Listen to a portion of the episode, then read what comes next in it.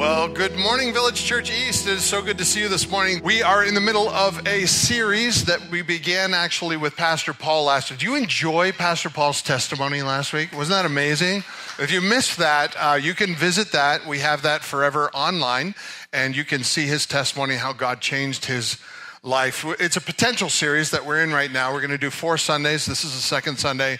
Last week was a potential of a life changed, and this week is potential of a dedicated family. Uh, yeah, so the kids, uh, thanks for sticking around and putting up with us for a little bit longer. Have fun out there. Uh, thank you. For, in the sunshine, you're going to have fun out there. Good to see you kids again. All right. So, we are going to talk about what better day to do it than today as we're uh, reemphasizing our family and open our kids' ministry again. We're going to talk a little bit about family. So, here's your very first question, all right? You're probably thinking to yourself, Craig, it's always an easy question. Just give it to me. Okay, here it is. And you might think it's easy, but uh, what I would like for you to do is turn to the person next to you and give them a definition of family. What is a family? Go.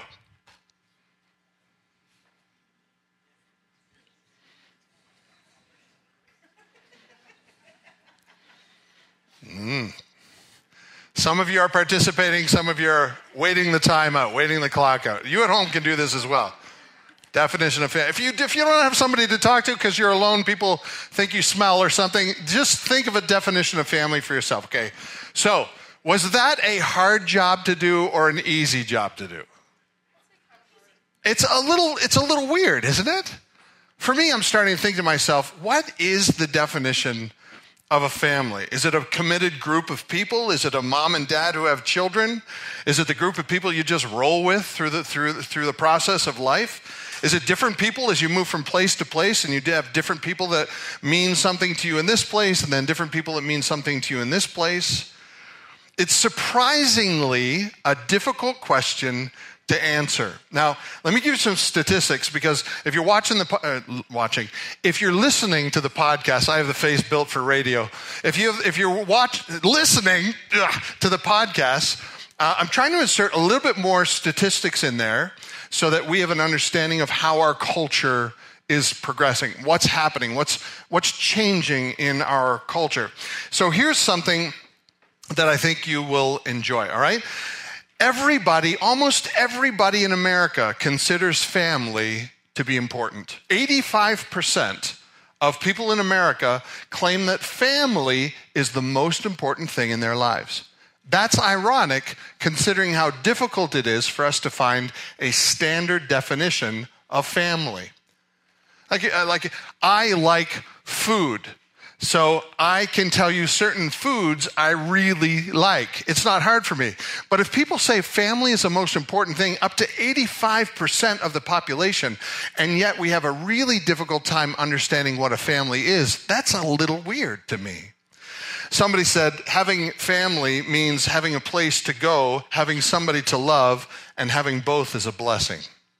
Winston Churchill said, Family is where all the greatest virtues, the most dominating virtues of humanity are created, strengthened, and maintained.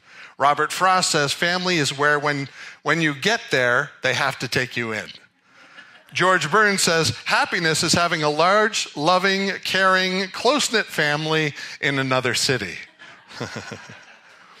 How do we define family? One decade ago, in 2010, Here's how family was defined almost 99% of the population was asked this question in 2010. 99% of people said a family is defined as a husband, wife, and kids. That's how they define family. 92% said that a husband and wife without kids still qualifies as a family. However, in 2021, the majority of Americans believe family is not defined by biology, marriage, or even a common dwelling place. Family, the people, uh, family is defined more so today as the people you feel safe around and you can count on when you need them. Now, I have to tell you, this kind of talk about family is very gray to me. There's not a lot of meat and potatoes in it. For instance, can I be family with the people I work with? Can I be family with my class at school? What's the difference between a gang and a family? Why can't I claim my neighbor's kids as my family on my tax returns? According to the US government, by the way, the US government that is supposed to be extremely inclusive, they do not bend on their, on their definition of family. You want to know why? Because they want your money. That's right. The US Census Bureau has never changed the definition of family since 1930 when they invented the definition to begin with. Here's the definition they define a family in the following manner A family is a group of two people or more, one of whom is the householder, related by birth, marriage, or adoption, and residing together. The government is clear on this, but the general population seems to be not so clear. My big question is why? Now, especially because when we look in Scripture at what family means, for us as believers, what should family mean to us? What sh- how should we define it? How should we live it out? How should we protect it? How should we value this thing called family? We need to have a good definition as to what family really means. To be fair, I think we might need another word. I think people love the idea of family so much that they apply that word to a bunch of different categories. And I don't fault them for that because family is incredibly important to apparently 98% of the population. The problem is we have put that word family in a lot of different new categories. When in reality, we probably need to at least start with God's definition of family. For instance, if God were sitting beside you today, which I know he is, uh, so, but let's say Jesus was actually physically sitting beside you, and you were to ask him that question How do you define family? I wonder what Jesus would say. After all, it was his idea to begin with. God had a definition for family. It was his purpose in creating that he would create families. My goal this morning is to pull us a little bit out of the culture and give us a moment of clarity to see what the person who invented family intended for family to be and to function like. God begins first with Adam. The last day of creation, God creates all of creation. Did you know, by the way, I missed so much of this growing up. I have to tell you, Theology is a wonderful thing. It's not boring. It's not dry if it's taught well. For instance, creation. God created, you know, the sun and the moon and the stars and the plants and the animals and all of those things. Do you know why God created all those things? Like, was he bored? He just woke up one morning and go, I think I'll create a planet. Or I think I'll create a universe. He didn't do that. He creates, he does everything on purpose. Do you know why he created everything that there is? Because he waited until the last day to create his masterpiece. God created humans, the only thing, in his own image. Out of all the things that you see around you on a regular basis, only humans are created in the image of God. Do you know why God created everything before he finished with the human? Because everything that he created was for the human.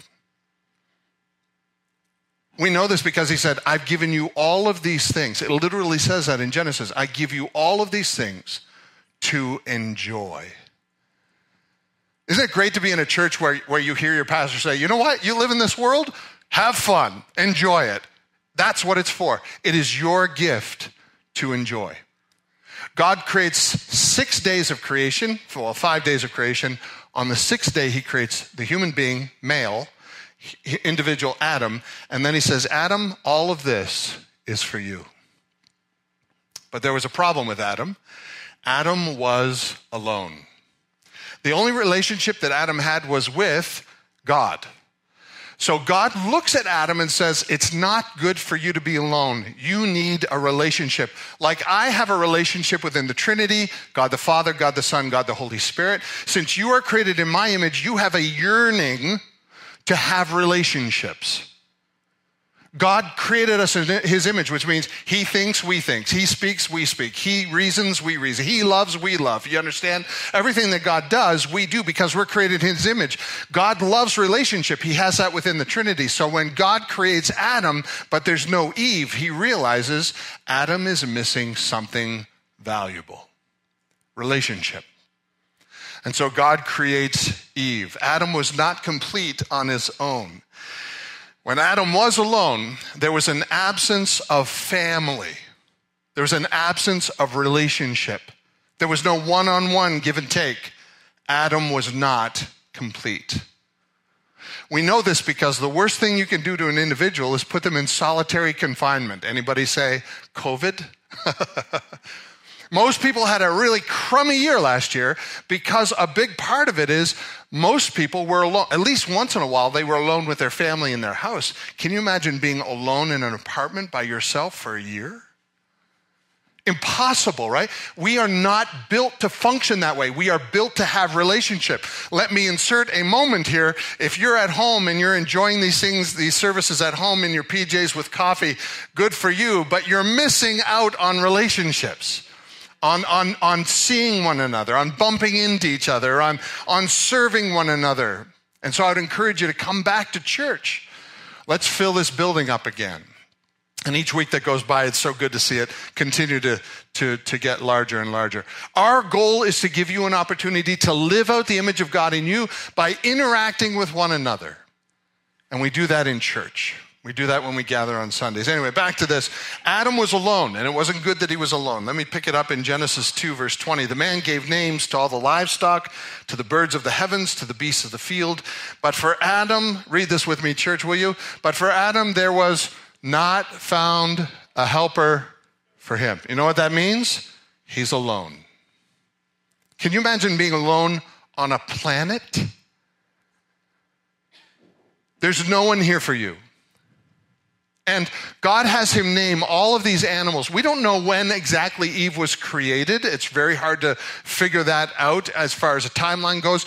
But what we do know is Adam had long enough to, to look at all of two giraffes, two aardvarks, two, you know, two hippopotamus, two, two, two, two, or more than two at that time. I don't know. There's probably more than two. And he's, he's looking at all this and goes, I'm going to name that an aardvark. Well, I don't know how he came up with that, but super duper. So that's a platypus. So he names all the animals. At the end of that big long activity, Adam sees two, four, two, two, four, two, whatever, all of these different. And then he looks at himself and he goes, wait a minute. None of those look like me. Where's somebody for me? So God makes Adam do this activity where he realizes he's alone. He needs somebody else. Somebody else to make him into a family.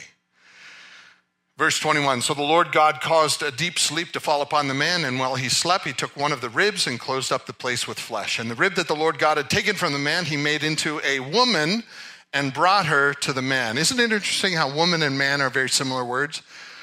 In the, in the Hebrew, it's the same way Ish and Isha.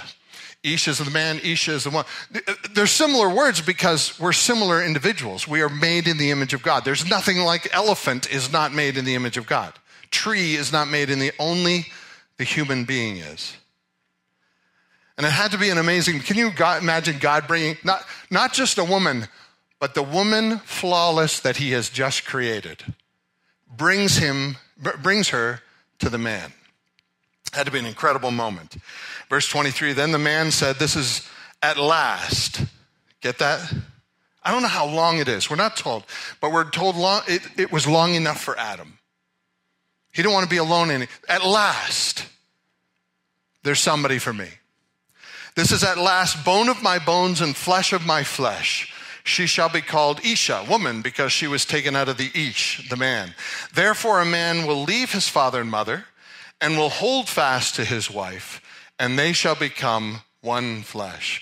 From this point on, a son would grow up, get married, and they would start a new family. This is the beginning of family. The first family was Adam and Eve. Without children, first family. Made up of two individuals who had no other family that they called family, like this new family. By the way, when you go to a wedding, I don't know if you've ever seen, have you ever seen the unity candle at a wedding? The unity candle represents this truth in Scripture. One candle is lit by one family, the other candle is lit by the other family, a representative of those families. And when those two individuals walk down the aisle, well, one walks down the other, the other one hopes that he'll see her walk down the aisle. When they finally do get married, they go up on the platform. The one who takes uh, each child takes the candle represented by their family. They, they put the match in the middle candle, then they put the candle down and they blow that candle out. That is representation that a new family has begun. The two will become one flesh. This is what God intends. Jesus, by the way, picks this up. Jesus knows this, and when he preached, when he taught, he said exactly the same thing. In fact, he quoted the same passage of Scripture. Jesus answered this way when he was asked about marriage and family, look at what Jesus said Matthew 19, verse 4. He answered, Have you not read? I always love that about Jesus. He always says, Aren't you reading your Bible? Like, you're asking me that you don't know this? It's serious. It's been written down for a thousand years. You don't know this? Haven't you read? He always says, Haven't you read or haven't you heard as it is written? It's always that way. Jesus is always pointing to the Old Testament. If you believe that what Jesus says is a whole new rendition of what Jesus came up with and forget the Old Testament, you are sadly mistaken. Because Jesus is always saying, as it is written, or haven't you read? Jesus is always referring to the Old Testament. You know what that tells me? The whole Bible is inspired by God, and it, all of it is important for us. Jesus says, as it is written, have you not read? He who created them from the beginning, does this sound familiar? He who created them from the beginning made them male and female, and said, Therefore, shall uh, shall, uh, a man shall leave his father and his mother and hold fast to his wife, and the two will become one flesh. He's quoting Genesis 2. So they are no longer two, but one flesh. What therefore God has joined together, let not man separate. Jesus simply said, Haven't you read this before? God made two people in order to create one family. Two becoming one is the cornerstone of what it means for a family to begin. Leaving, cleaving, and becoming one flesh. And after they become one flesh, they create the potential of creating more families. This is what God intended for family to be since the beginning. I'm not coming up with that. Jesus reiterated it in the New Testament. And by the way, it's reiterated all the way through the New Testament. Well, Craig, can two people not have children and still be a family? Yes, that's the point. A family is when one male and one female get together to create a brand new entity called a family. They join in marriage and they create the potential of creating more families. Can two people adopt and still be a family? Absolutely. Do you know who came up with adoption, by the way? God did. It's not something that we invented, God invented it. You remember Eli and Samuel? I was talking to Abby about this earlier. Eli adopted Samuel when his, when his mother Hannah dropped her off at the temple. You remember? This adoption idea is nothing new. In fact, in the Old Testament, when the Old Testament Hebrews had slaves, we already talked about this in Leviticus, uh, in, in Exodus 20 when, they, when the Hebrews brought in slaves, they were to consider them part of their family. They were to treat them like family. They were to get them, make sure that they got married and had kids and all of those things, treat them like family. This exception was put into play by the God who invented families. So adoption is also God's invention. Marriage has always been the cornerstone of a new family. It's always been that way. Every family unit begins with two people committing to one another in marriage. It's exclusive in priority. You leave one family to cleave to another person. You leave your family, mom and dad, and you go to cleave to somebody else. That's the beginning of a new family. So, parents, parents, parents, it's important for you to let your kid, to force your kids to leave. Because if your kid gets married but has a hard time leaving you, you're going to create problems in that new family. So it's important for kids to leave, it's important for parents to let them go. Leave is the first one. Number two, it's, it is exclusive in membership. There are two people in this relationship, not four, not six. There are two people that begin this new family. One plus one, in this case, equals one. One plus one equals one. Again, the closest thing we have to the Trinity is marriage. One plus one plus one in the Trinity equals one. One plus one in the marriage equals one. The two will become one flesh. It's exclusive in membership, it's exclusive in intimacy. One flesh means sex that you have in marriage becomes the seal of that partnership. Your intimate relationship that you have with your spouse becomes the exclusive activity that, dis- that shows you belong to the other person and they belong to you. You don't share that with anybody else. That's what it was intended for. Leave, cleave, one flesh. This is all in the marriage context. Lastly, it's exclusive for a lifetime. I love what Jesus added here. He, you notice in Genesis 2, it does not say what God joined together, let no one separate. It doesn't say that in Genesis. Jesus added that. Why did he add that? He added it because he understood the sanctity of the new family that begins with the marriage commitment. What God has joined together, let no one separate. It's a commitment for life.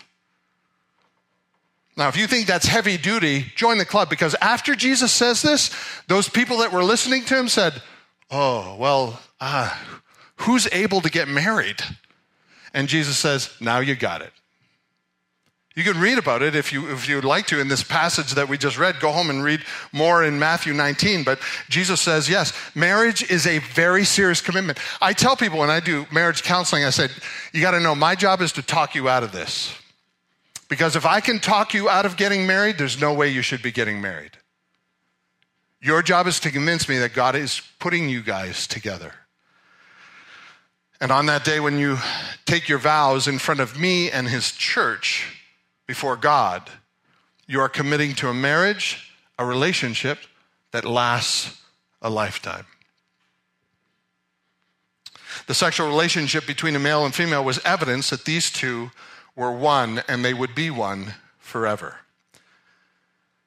I got to tell you, I think one of the reasons we're losing the battle for family today and we're losing the battle on marriage today is because we've lost the battle on the sexual relationship. We don't even talk, we're not even allowed to talk about that anymore. And you may be sitting here thinking to yourself, Greg, I don't think we should be talking about that in church. Oi. Do you understand? This is a gift from God. it's a really special gift from God. It's meant to join two people together like nothing else on the planet. It is powerful. That's why every song you ever hear is written about it. Some not so good.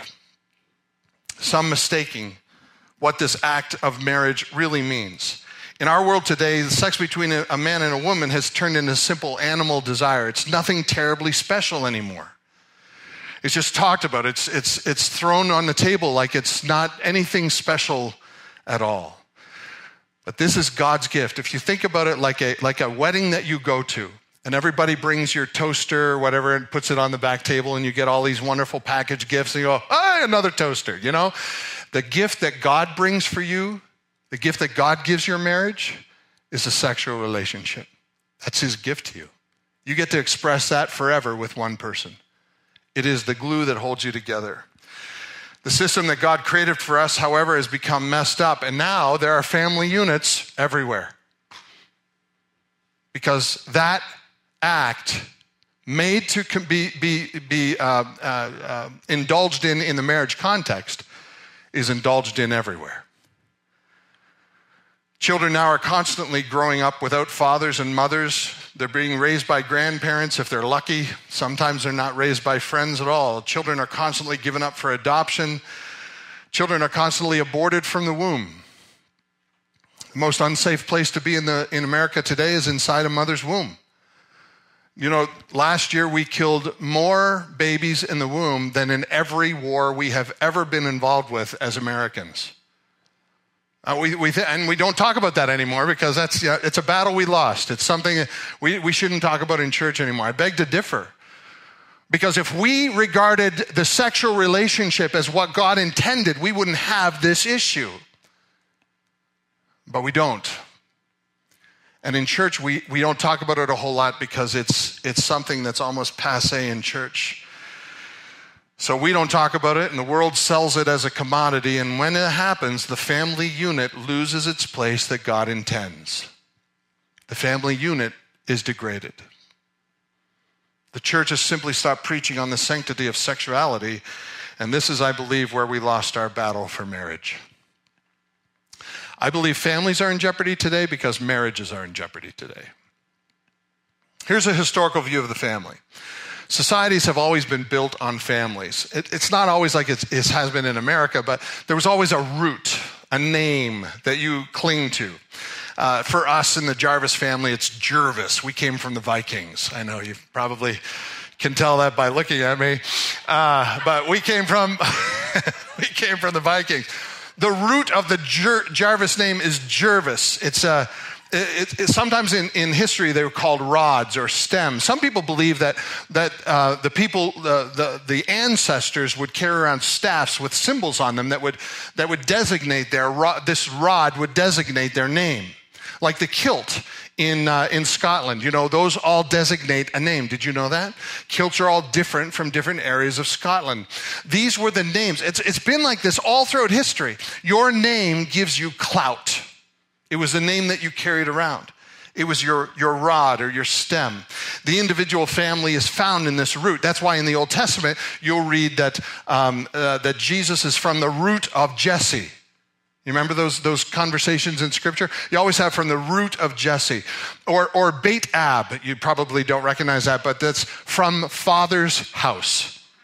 So my Beit Ab would be Daryl Jarvis. My father's house is Jarvis. The father's house was the, was the nucleus of the sub tribe, making up the entire tribe. And your, your family unit, the stronger you could make your family unit, the stronger your tribe became. And the stronger your tribe became, the stronger your, your nation became. So the family was a part of your clan, the clan was a part of the tribe, and the tribe was a part of the nation. Every family was responsible to make sure your family did what it needed to do be a strong family, have kids that grow up to be, that, that would be uh, helpful in society, not loser kids you, you want to make sure that your kids are hardworking, that you're hardworking. And, and, the, and the more you did, the stronger your clan became, the stronger your tribe became, and the stronger your nation would become. The family was the key to these groups of people. And every person, fathers, wives, husbands, uh, uh, mothers, children, everybody had a job to do. And everybody needed to make sure they did their job really well. And when you did, your nation would prosper. In the Asian culture, I have in my, uh, in my uh, study at home, I have a door hanger. And uh, apparently, on some homes in the Asian culture, when you go up and you knock on the door, uh, either the, the, um, the, the uh, door handles that open the door or the door knocker will have all kinds of pictures on it. And those pictures would depict the history of the family behind that door. Family was legacy. Family added to the nation. And every person had to play their role well in order for their families to function well. This is, I believe, a God thing. It's always been like this. Without families defined and operating God's way, society will crumble. And you can read through history, if you're a history buff, you will find families crumbling and then nations falling. It's no wonder why Christians are so protective of their family units. We recognize family is God's invention and it's a gift from Him to us. And so if we are married, begun our own family, we protect that. If we have children, we protect that family unit. We don't want our kids to grow up like, like moochers of, of society. We want to make them contributors, helpful. It begins by them helping and contributing in the home. That's why the only command given to children is honor your father and mother. Because if you don't honor your father and mother, you ain't going to honor anybody else when you get out of that house. We have to teach our children to honor, to obey, to do what they are, and the children have to recognize while they are in that home, in that family, their sole responsibility is to honor their parents. Husbands, we are called to, to act a certain way. We'll get to this next week when we get to Father's Day. I always love Father's Day. Mother's Day, I have to massage the moms and tell them what a great job they're doing. Fathers, I get to kick in your pants. So wait till next Sunday. It'll be a lot of fun. No, no dads are ever going to show up next Sunday. Family was a base of operations for the kingdom to be seen in our culture, for God to be seen in our culture. God created it that way. That's why in our church constitution, we write it right there for you to see. Here's what it says, just in case you haven't read it. This is one of our values at Village Church. We believe that God's primary building block for culture in His church is the family. This is right in our Constitution. If you're a part of Village, you should know this is what you're signing up for. God instituted the family to work correctly when it functions on the principles of His Word. Though, bo- though both husband and wife are equal in value, they have different primary roles. The husband has a primary primacy of responsibility, not sole responsibility, to lead, provide for, and protect his family, thereby uniquely imaging God. The wife has the primacy of responsibility, not sole responsibility, to and nurture, thereby uniquely imaging God. They're, together, God has designed them both to collaborate in raising children who are brought up in the nurture and admonition of the Lord. When the family functions as God, intends, success is not guaranteed, but it can be expected. Let me say that one more time. When the family functions as God intends, success is not guaranteed, but it should be expected. Harmony in the family was important to have harmony in the nation. When these roles were thrown off, the risk was to the entire nation, not simply the individual in that family or the clan. So it was essential that these roles would be lived out together. Husbands, your role is to Oh my goodness. Husbands, your goal, your role in the family in Ephesians 5. Your, your role is to starts with an L, ends with an E, has an OV in the middle of it. Okay. Husbands, your responsibility is to love your wife. Wives, your responsibility is to respect and honor your husband. Children, your responsibility is to honor your parents. By the way, it says in Exodus 20, 12, listen to the exact words honor your father and mother that your days may be long in the land the Lord your God is giving to you. In other words, children, there's a promise attached to how well you do here.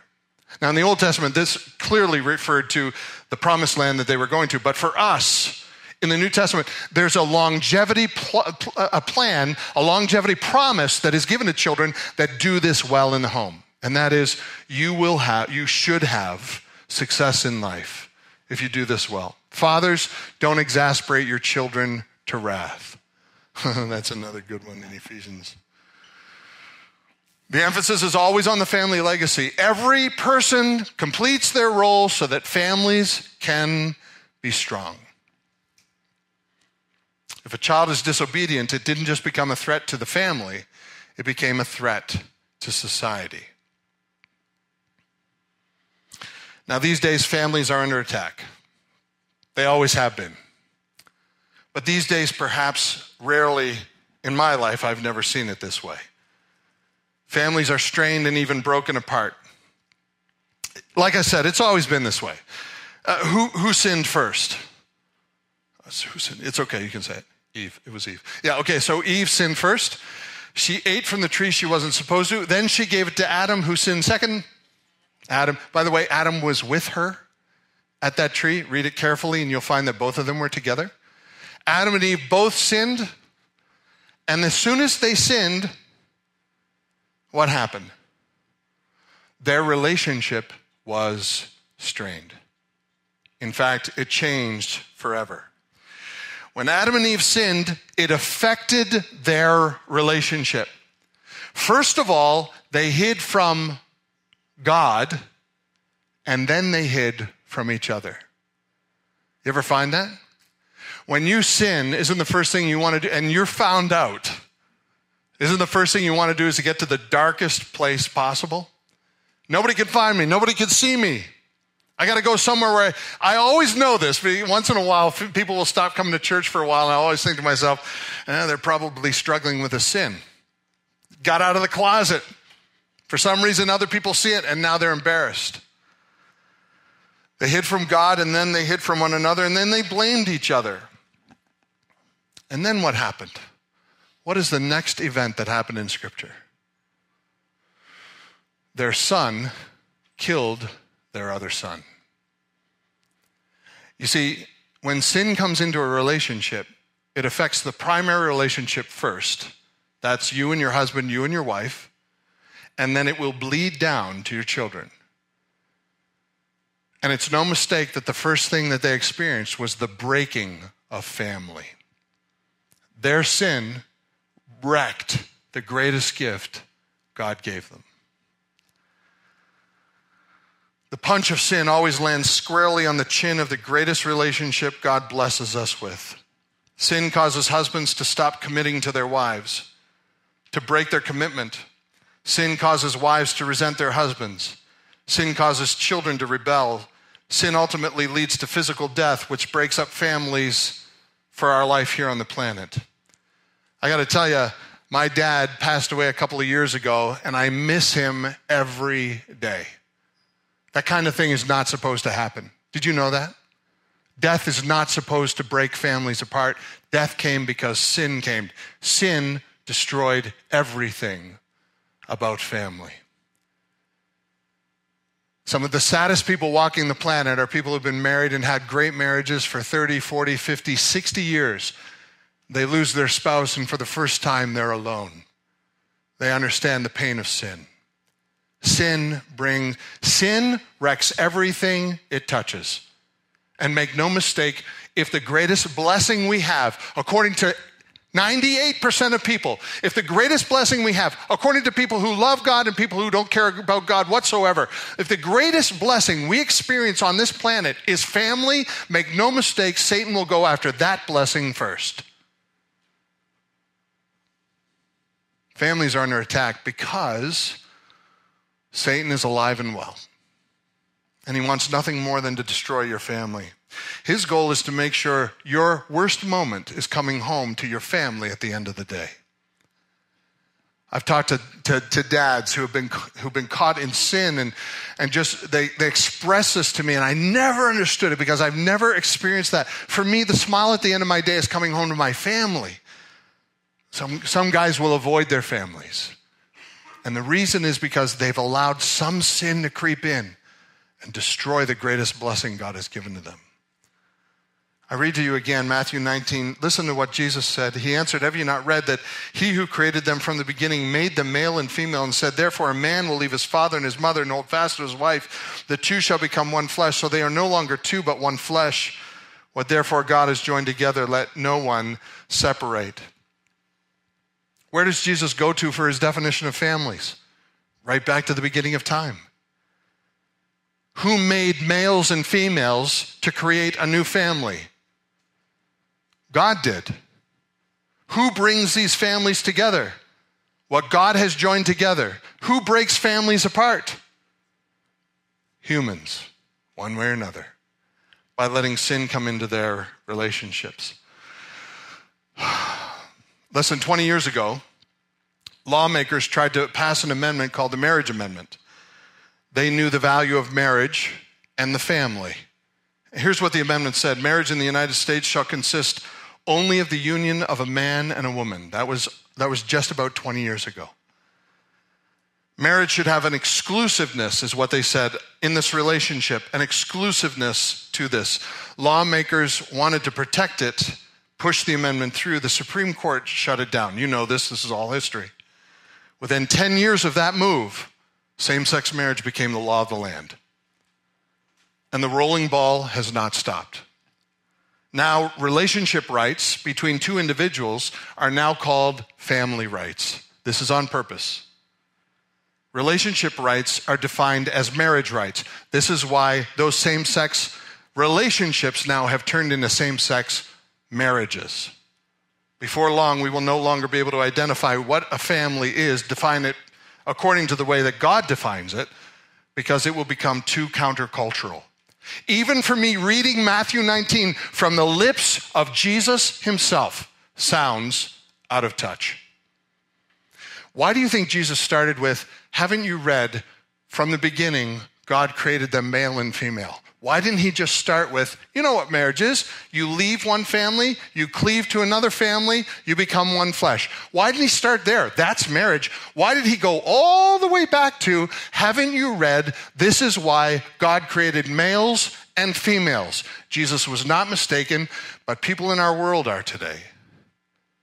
Males are created for females, and females are created for males. That begins families. I did a message on family about 15 years ago as the Supreme Court was going through their motion of trying to figure out how to handle the same sex marriage issues. And I got to tell you, it was a lot easier to define family back then. It was a lot easier to have conversations back then.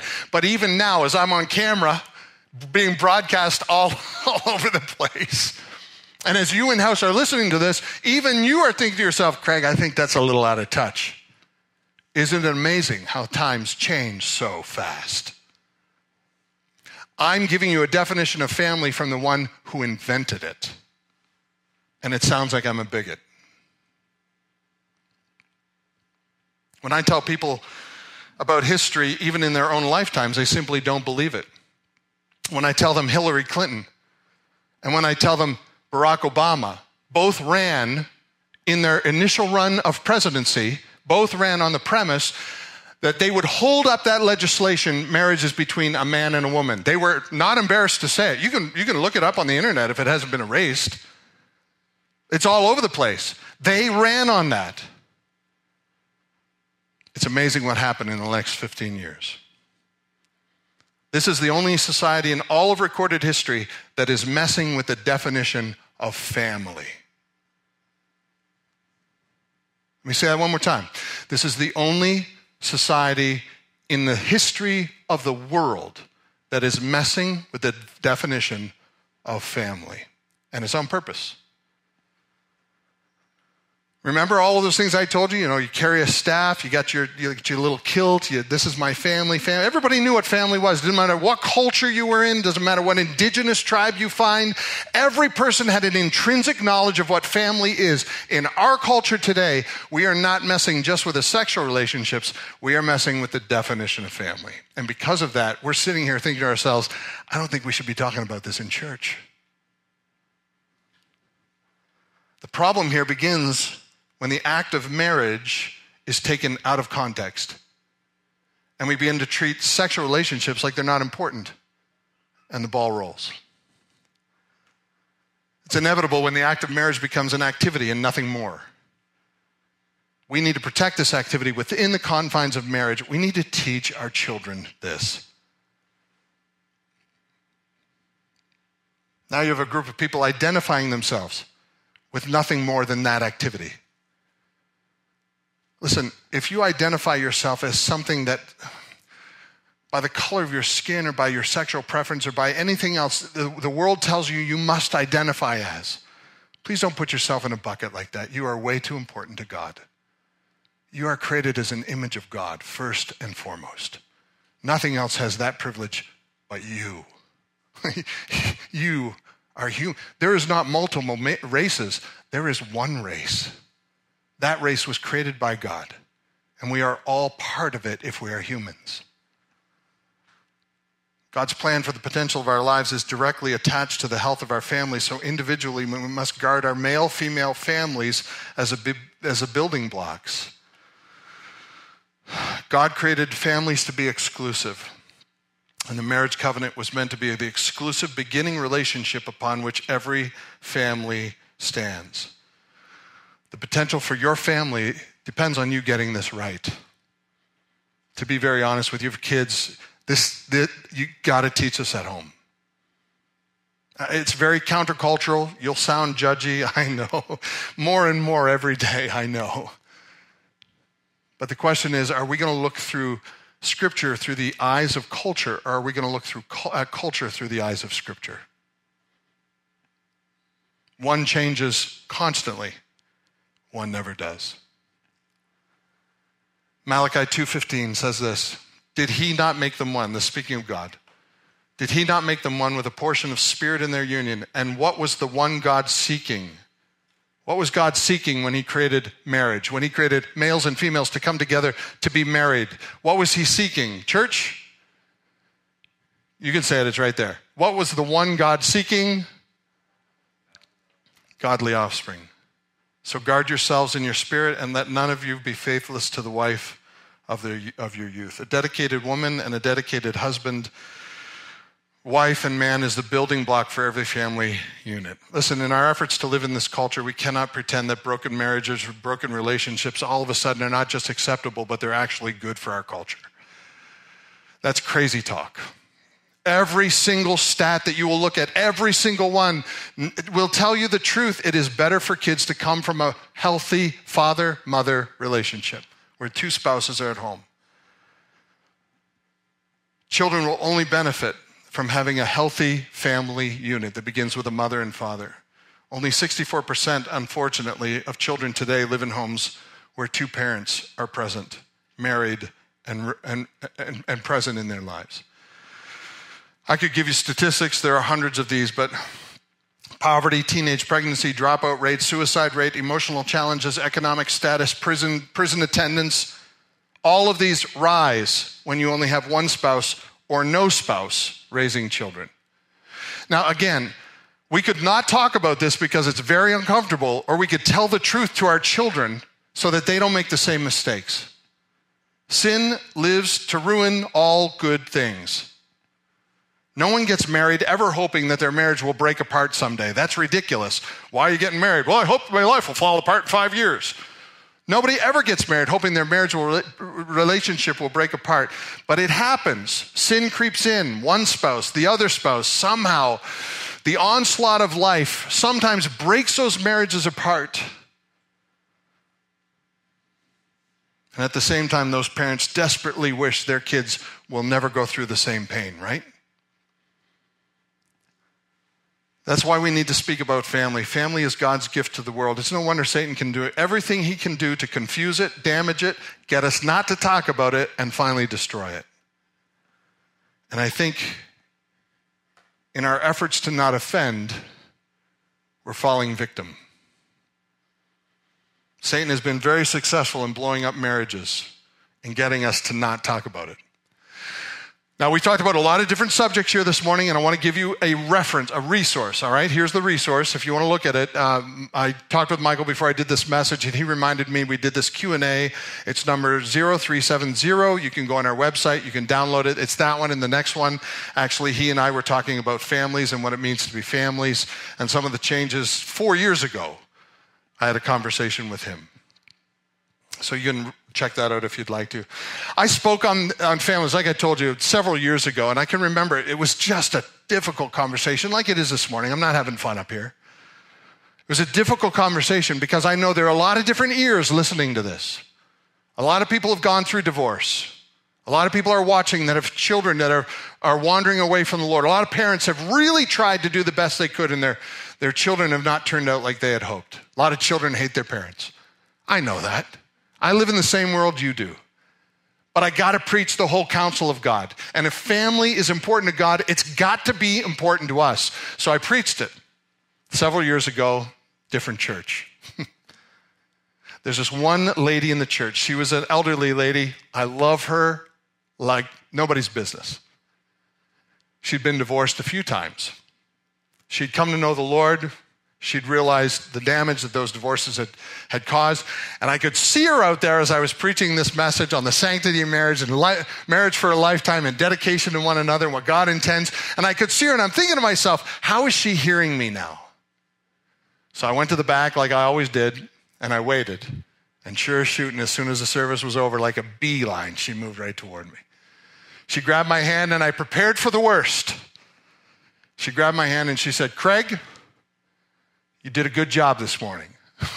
I said, Thank God. All right, good. We're starting off on a good, good, good. She said, You know, I've been divorced a few times in my life.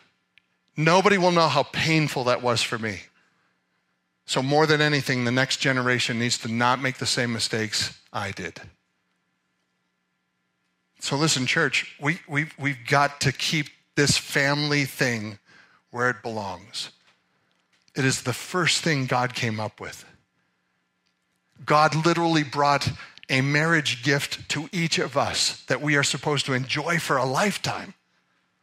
Is it hard? Yes. Anyone who has a good marriage will tell you it's hard. Beth has had a really difficult time. it's hard. But I want to tell you, we have got to protect it so the next generation doesn't make the same mistakes we do. They've got to see a good example in us. If your kid wants to learn forgiveness, they need to see it in the way you treat your spouse. If your kid, if you want your kid to learn patience, they need to see it in you. If your kid needs to know how to keep their words in check, they need to see it in you. If your kid's got an anger issue, teach them how to be kind and considerate in the home. There's a lot riding on families. The strength of our nation is the least of it. We must be vigilant on highlighting the potential of families. There are pathways of success we can lay down for the next generation, and we need to tell them about it. All right, I am totally out of time. Shoot. And I wanted to tell you a little bit about how Jesus changed family around. In two weeks, we're going to talk about the potential of a church led by Jesus Christ. And um, I'm gonna I'll pull this stuff over there because it's it's pretty good stuff, and I'll make reference to it. All right. Here's some so what's for you today. Number one, you and your family should become a part of God's family while you still can. If you want the gas in your engine to be high octane, you have got to surrender to God personally first. You will never be able to do this on your own. You need the power of the Holy Spirit. Satan seeks, like a roaring lion, people to devour. But Jesus has given us the ability to overcome. In fact, we are more than overcomers through him who loved us. Greater is he that is in you than he that is in the world. You need to become a part of God's family while you can. You may look around you and say to yourself, All these people have it together. You haven't met the people that I've met. We don't have it together, we just have extra help as we go through life. We're all still struggling to pay our bills, keep our marriages together, honor our parents, discipline our children correctly, live lives of purity, control our thought lives, control our tongues, control our anger, control the need to be in control. We all still fight with this. You're not in this on your own. But the family of God is for this purpose. It's so that if you have, if you need a good example of a struggling family that's growing closer to God as the years go on, find a good church and get together and see how these families are surrendering to God and God is growing them into the families that He wants them to be. Number two, followers of Jesus should be vigilantly thriving families in this culture. This is how we are salt and light at the same time. The battle lines are being drawn, families are crumbling all around us. How are you doing with your family? Don't succumb to the pull of culture don't succumb to culture telling you how you should raise your family. Go to the one who invented families and figure it out in Scripture. God doesn't hide anything from us. If you want to know how to grow your kids up, forget reading the books at Amazon. Start reading the book from God. Satan is crafty. Never be ashamed to find your definitions and your help from the God who created families to begin with. The potential that the potential that we have as families is to demonstrate to a confused world what reality of family is all about. So, church, begin by living out your marriage vows. If you got something to fix between you and your spouse, fix it. There's more riding on this than just their bad attitude about your new habit. Fix it. Because your relationship with your spouse Satan will go after that. I can tell you, Beth and I, we've had some fights, and it's like, how did we ever get from zero to 10 so fast? Is because the minute there's a crack in the door, Satan will push himself in. That's all he needs. So if you're a godly person, man or wife, and you get into that point where it's going from zero to 10, be the spouse God called you to be and shut it down. The easiest way to shut it down is to humble yourself in the eyes of the Lord, and he will lift you up. Now, easier said than done when you're in the middle, when you're in the heat of battle, isn't it? Live out your marriage vows. Men, love your wives as Christ loved the church. Wives, respect your husband. Love your spouse with a godly kind of love. Procreate. Fill the earth with God fearing children. Raise your children as a family God would be proud of. They're not always going to pull it off. They're not always going to be as perfect as Michael standing up here this morning. They're not going to always be the ideal children, You can't do a lot. I'm sorry. You can't guarantee the success of your children to grow up to be lovers of God, but you sure can put a lot of obstacles in their way. Remove the obstacles. Teach your children to value and love God and God's family. Make sure they understand the value and make sure they understand where family began. It's God's business, not culture's. God created it, not culture. God will protect it, not culture. God will give you the tools you need to grow it, not culture. Let's go back to the guy that created it and figure out how to do it right. Let's pray. Father, I'm grateful for uh, this conversation this morning on family. It's really hard in this culture because families are just crumbling, it seems like, all around us. And yet, deep down in each one of our hearts, we know family is incredibly important. So, Father, help us to live out our role in our family as you've called us to live it out. Help us to always, no matter what age we are, help us to always honor our mothers and fathers. Help us to love our spouses. Help us to submit to one another as you submitted to the Father. And help us to be an example in our uh, with our children. Help us to be an example of those who would live out the, in obedience a life of, of childhood so that the world around us would understand what a family should look like.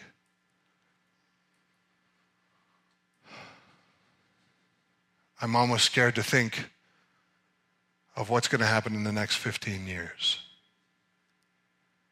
So, Father, help us to be diligent in this. Help us to teach it to the next generation. And help us never to be ashamed of the gospel of Jesus Christ, for it is the power of God that brings salvation. I pray in Jesus' name, amen. This was a hard one, right? I think so. Maybe you don't. You should have wrote it. The difficulty is the way the culture changes. The difficulty is how things are heard, not necessarily how things are written. The hardest thing for us as individuals in a world of broken families is to understand that God is our Father. So let me just say this if you grow up in a crappy family, you're unfortunately a growing majority. If you need a good example of a father or a good example of a parent, I'd encourage you to look at Jesus. I'd encourage you to look at the one we're supposed to call our Heavenly Father. God wants nothing than our best and His glory and when we give Him His glory, we find out what's our best. When we come to communion, it's a reminder to us that our natural instinct is to rebel against the one who loves us. Just like in this world, our natural, re, our natural action is to rebel against even those who love us here. We have a hard time submitting, especially when we know we're wrong. In our relationship with God the Father, we were wrong. Our sin created a chasm between us and God. There's no way we could get there on our own. But God loved us so much that He created a bridge for us. He created a way for us to be right with Him. And the only way He could do it was He had to kill His own Son. You want to know who killed Jesus? God did. God the Father brought Jesus to us for the purpose of His death so that we could be right with Him. Now that blows me away. Our sin was what caused Jesus to have to die. His perfect blood was shed so that our sins could be covered. It was the only sacrifice that could ever suffice, the only sacrifice that could ever do it. So God gave Jesus to us as a means for us to be right with Him. In a very real, real way, church, we crawl to a relationship with the Father over the back of a dying Savior. But the good thing, the good news is, death could not hold him. we just sang that this morning. Death couldn't hold him. God raises his son from the dead. And when that happened, we know that we too will raise from the dead some. We have been given just incredible amount from God, haven't we? We are the rebels. He's the one that came for us. We are the ones that offended him. He is the one who loves us. It's it's an incredible story, and we celebrate it every time we get to communion. If you're at home, I encourage you to join us for this. Grab some juice or something out of your fridge, grab a cracker or a piece of bread, share it with your family at home. Hang on to it for just a minute. We're all going to partake in a, in a moment together. The bread represents the body that was pierced for us, the blood is represented in the juice that we drink. All of this is because we do this every Sunday to remind ourselves what it took for us to be part of the family of God. We were once enemies of God, now we are called sons and daughters of God. It's great. It's great. You get more of that in two weeks.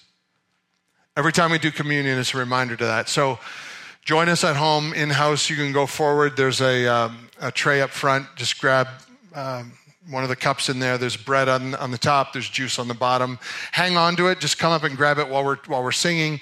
Hang on to it, go back to your chair. And then I'll come up, I'll read a verse of, of scripture, and then we'll all eat and drink together. The reason we all do this together is because it's a reminder to us we're all in the same boat. All of us need Jesus as our Savior, all of us need the sacrifice to cover our sins. So you'll see the band come up, and when they play, you'll have a chance to come up and and grab these items, take them back to your chair, and then I'll finish up for us in a moment. Before we do any of that, I want to encourage you to just spend a moment with the Lord in your chair uh, at home, in the silence of your chair at home. And if you would just pray to God, and maybe God's spoken to you in a way that you weren't planning on this morning. Maybe He has challenged you in some way this morning. Maybe He has kind of picked apart some of your views of family this morning. Would you just take a moment and just in humility say, God, teach me what you want me to, te- to know and help me to receive it in humility. And just wait for God to continue the, the, the teaching process. However, God has spoken to you this morning, would you just spend a moment thanking Him for that and asking Him to continue?